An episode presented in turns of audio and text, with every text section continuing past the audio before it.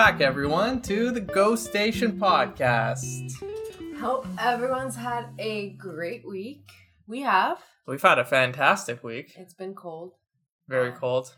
And we got snow up to Arya's knees. Oh my god, so much snow in Canada here. Not Canada, Toronto. Toronto, yeah. Yeah. So much snow. It was like a blizzard.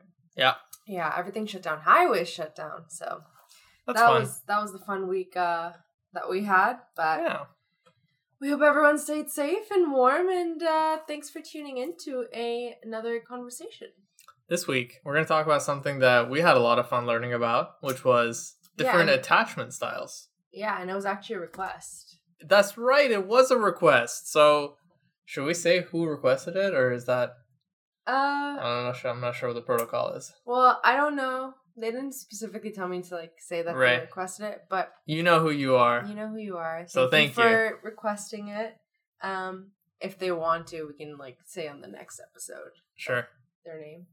Um, but yeah, it was really interesting. They brought it to our attention, and so we learned a bit more about attachment styles and where that's come from, um, and more about ourselves through that. So, attachment styles were actually um, done by this guy John Bowlby Right. and he was doing um not experiments but like studies on kids who had like different issues on based on like the challenges from their primary caregiver and this was like in the 1930s so it wasn't too too far back Right. but far enough back. um, but this guy basically went and he would he would ch- see the the ways these children were reacting because they had different behavioral issues, um, and he diagnosed with quotes around that uh, with the different attachment types and the theory that he designed around this. So originally, uh, there are four different types that he basically analyzed and deducted, scientifically speaking and it was um, what they use now when when people talk about attachment styles. And a lot of the time it's used in relationships. Like Right. people use it in relationships. Um, the person who even you know told us about it said it helped her with one of her relationships and Mhm. understanding it better. And so we went into it with that i guess. Before we go to move on to say what they are, did you mention that the actual theory this guy came up with states that we are shaped to connect with others from the first three years of life with our primary caregiver, yeah which I thought was interesting. So, whatever sort of attachment style you have with your parent, with your main caregiver, yeah in your first three years is essentially what determines it for the rest of your life. yeah and that's what like makes it so hard for a lot of people to change it Right. because it's like through most of your life you've gone through this. This is hardwired into you. yeah and it's not even for most of us here's the thing though. The reason it is those three years is as a child you're not able to fulfill your needs both physically and emotionally. That's why we need another human to take care of us. Like Makes if you were to leave a kid out to the wild they go and die unless you know some jungle book shit but otherwise it's like generally speaking not the case that they survive and so as a child the way you were given and emotionally met for your needs spoke a lot and it has a lot to do with not just your needs being met um, but as kids we deduct emotions and stuff from tonality of voices is what he found out and Mm. like facial expressions Right. that makes sense. that's what heavily influences you. So if your parents uh, were not empathetic towards you, or you know they were really like stoic with the way they approached you, then as a baby you can't tell that apart. The only way for you to understand what's actually emotionally being done is like that's why mothers crouch low to their children, or you know they try to speak in soothing tones. And that's why babies yell so loud because they need that attention. They're basically like attention machines. they need attention. Yeah. Yeah. So how they were given that attention is basically what formed the attachment style. So yes. So that was very cool. So the the background of it is very interesting. Yeah, and um that to say you can change it.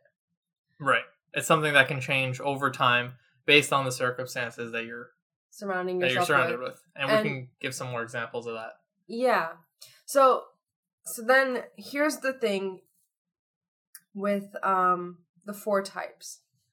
There's only 3 that are like I guess more common and the fourth one is kind of really rare or not as common as the others. Well, why don't we just list them off? Why don't you explain them? Yeah. And you can you can go online and find quizzes to actually like find out what type you are. But we can start with the first one, which is the most common one actually. Um, 50% of the population, I believe, has this, and it's the secure attachment style. Secure attachment style. So what is what is the secure attachment style, Kishore? Oh, you want me to explain it? Yeah. And then, okay. so the secure attachment style is is when you're actually as a child all your emotional needs were met.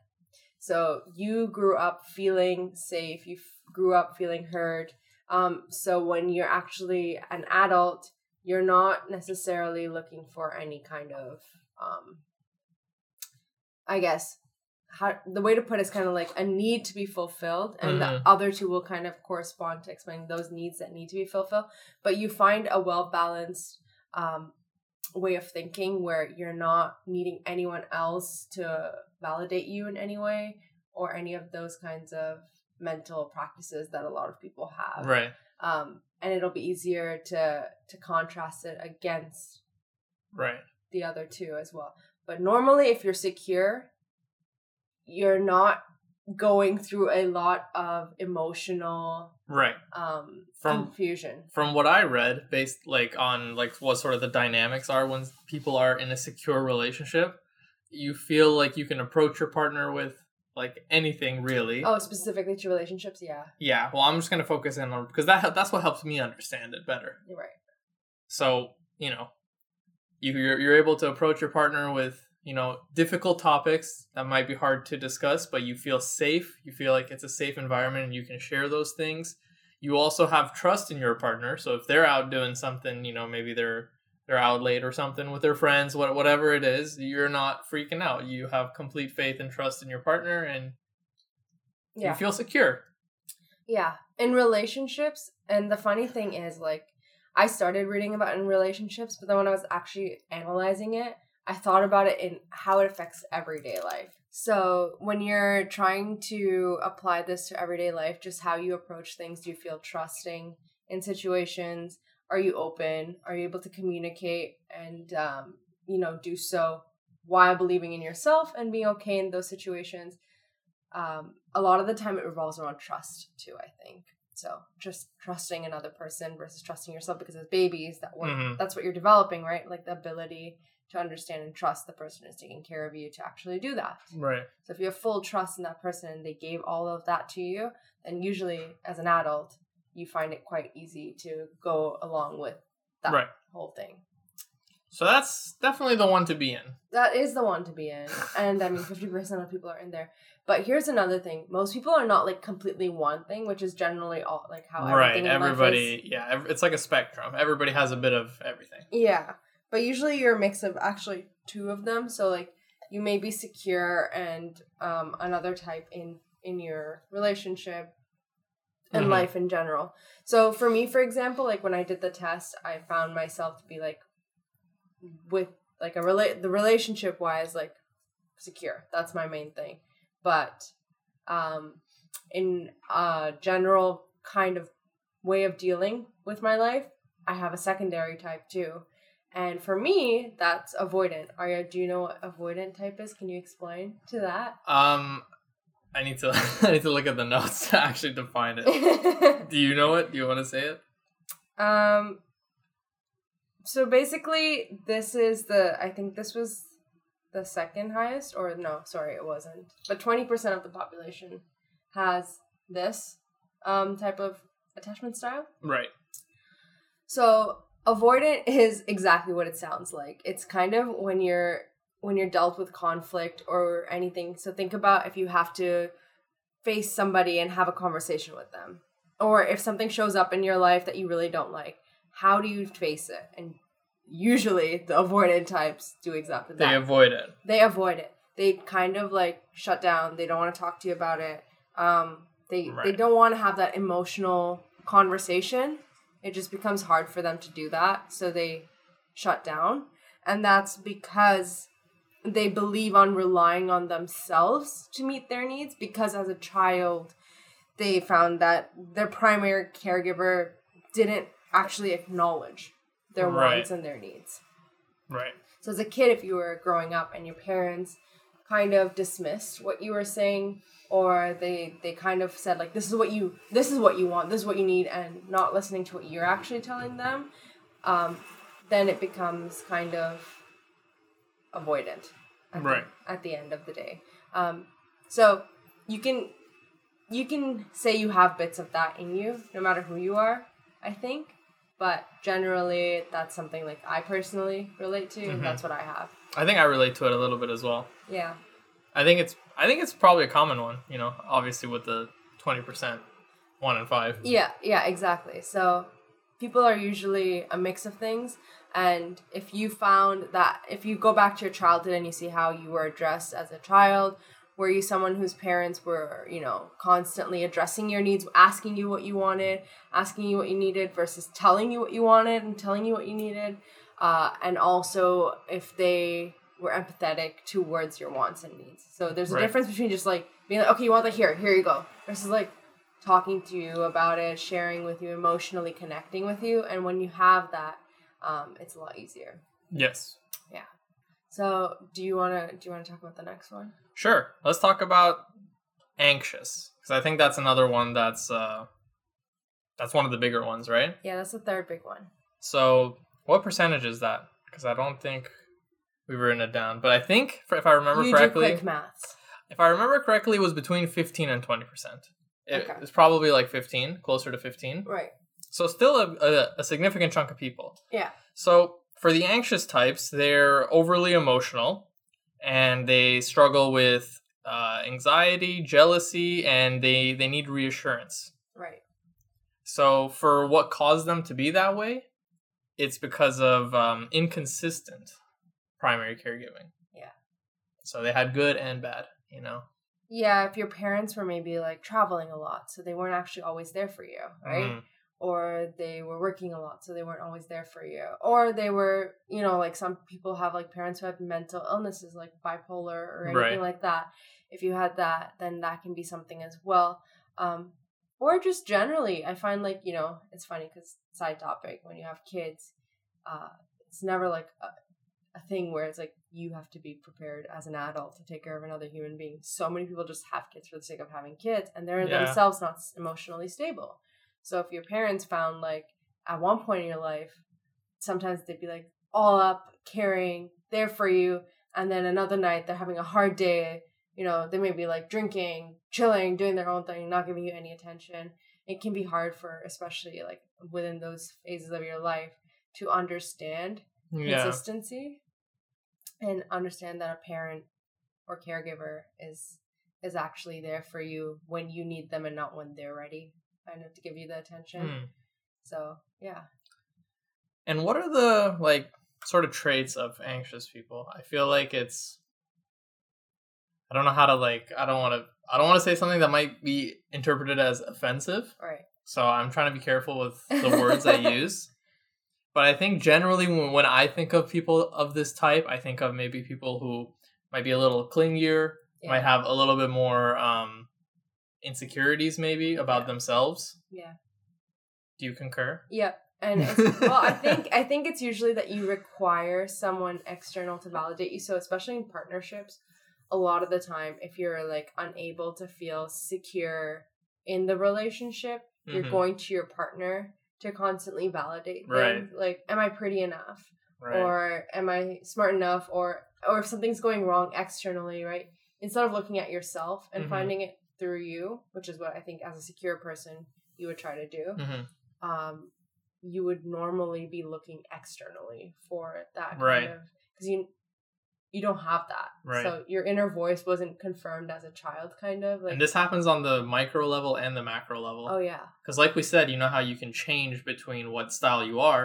yeah Let's say you're coming off of a long term relationship that recently ended, yeah and you just jump immediately into the next relationship. Well, you might have some unresolved issues that you you know didn't deal with before you went into the next oh, relationship, Oh, and that may cause you for that duration for the second relationship for you to be an anxious attachment style. Yeah. And I mean, that's the whole thing, right? So as you go through life, while it is during your first three years, if, like Arya said, a long term relationship is something that like really affected you and your life, and especially if it's like your first one, Yeah. then that defines your relationships, right? hmm Um, so that may be a huge milestone in the way you deal with relationships and um, such. But generally speaking, if you're going through that, it's it's like once you've dealt with the the stuff you've dealt with from the past relationship, your type of personality usually I think reverts back to the unless you've changed aspects of you and your self beliefs and your self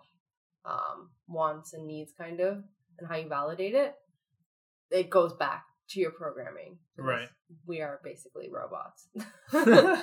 um Basically, I mean, our brains are like processors. yeah, so you your your body is meant to remember like it has like muscle memory and so does your mind. So it tries to get you back to your old ways as fast as you possibly can, which is why change is so hard.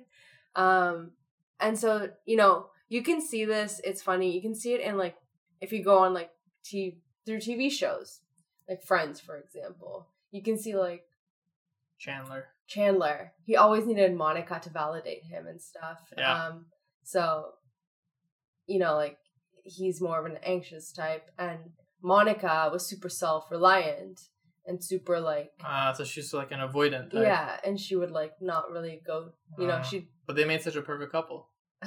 yeah, I'm not saying they're not a great couple. doesn't mean they're not, but they learn to be secure with each other That's true. and that's what oh, matters. damn. Drop the mic. and that's why I'm saying like you may be completely secure in your relationship, but you still have those aspects in Mhm. you in the ways you deal with things, in the way you are in other areas of your life. Because, for example, with us, I'm completely comfortable with confrontation um, with Arya or having any kind of conversations, honesty, um, all these things. We're both very secure. But when it comes to, say, someone that I'm not as comfortable with or someone that may be in a different position than me, it's really hard for me. I would rather just not deal with it and pretend it doesn't exist. So each to their own, but maybe take the time to see how you deal with it. Yeah, what style you are, and Yeah, and I mean, you can honestly, based on this conversation, try to see what you are, like, you know, what you would guess at, and then maybe do a quiz to compare what your mm. personal kind of thing is versus what you're, Right. you're being told it is. and it might help you sort of figure out what what path you need to take to get closer to being a secure type, which, as we know, is the place to be. Yeah, yeah. And if you're in a relationship, ways to do this. So if you're looking to improve your style and get it to the secure um, side, which, in all honesty, relationships are a huge part of most humans' lives. Yeah. Um, We're So- social beings. Yeah, we are social beings. So if you're not in a relationship, maybe if you can do it with the closest person to you, whoever that is, um, but being able to have conversations and about this first of all, like sharing, hey, this is how I deal with conflict Mhm. or um, anything that shows up. This is how you are, and listening to each other explain that, and without judging them, without being like, I need to change you or Mhm. anything like that, is a huge first step. And then another thing that you can do is once you've discussed those and you've gone on and seen what you personally do, finding different small habits or things that you can change. So if you find that you constantly get anxious and you need validation from someone else about something, maybe you can write it down to see what's bothering you and then maybe you can find validation statements for yourself, right? Mhm. or talk it through with the other person and have them listen to you but sharing it is the first step i think and in um both anxious and avoidant i think those two are it's really important to open up to someone and bring it to light so that way you can work through it. And there's actually a fourth one that we didn't bring Yeah. up. Do you know what it is Arya? Well, the name that you wrote it as is different than the name that when I was what did you hear not- it as? I, I heard it as uh, fearful, oh, okay and but you've written it here as disorganized. so I think either or could probably work in terms of the name. But they're actually a very small percentage of people. Yeah. So this is only 4 to 5% of people. Yeah. And this is unfortunately the one not to be in. this is like everything. This is yeah, so your caregiver was abusive and can be a mix of behaviors. Wait, what is this? I'm reading this incorrectly. Basically, your caretaker was abusive. Right? Well, you didn't feel safe. Mm-hmm. Basically as a child. Yeah. Well, abusive is a pretty big that's word. the ex- yeah, like that's No, the extreme side of it. Mild abuse included. Yeah, but basically, as a child, you couldn't feel safety most of the time. So you're you're both fearful and avoidant because Mhm. literally it was inconsistent. It was harmful to you, and your needs and wants were definitely not being met. Yeah. So it's really hard for those people to depend on anyone else. A lot of the time, they just have a hard time with. And when I was when I was learning about it, something interesting I read was they have a negative opinion of like other people, but they also have a negative opinion of themselves. Well, it always stems from you first, right? Right. So that's how it works. Because they view themselves so negatively, they push it outwards onto other people, and they find Right. it hard to even let anyone in to then help rectify that I situation. know. There's just no positivity whatsoever. Not on the inside or the out. Yeah, just I mean, this is like an extreme version of it, but you could have mildness of it if you know you experience different variations of kind of neglect and or abuse during your childhood. It can be a huge factor, and in those cases, therapy would be probably your best friend because those are those are a lot of heavy topics to deal with. Um, and I think in general, like any one of those kind of styles if you were to apply therapy to them, oh my god, you could probably apply a lot of Right. change to your life up with time. And that's the one thing to keep in mind. None of these will change immediately. It takes like a bit of time, kind of Right. chipping Because this is like changing your subconscious programming. exactly, and um, you you just need to find someone you trust, basically, whether it is a therapist, whether it is a friend, to start having this conversation with, opening up, and moving it forward to a point where you're comfortable and you feel safer and you trust in yourself more and more. So, I think that's it. I think that's it too. Uh, we hope you learned something new, and we would love to hear if you have any suggestions or you want to have any more tips or Yeah. or you know questions for us. We love to hear from you guys. Let us know your thoughts, feedback, and as always, have an amazing week. Have an amazing week, everyone, and we'll see, you, next, time. Sunday. Bye.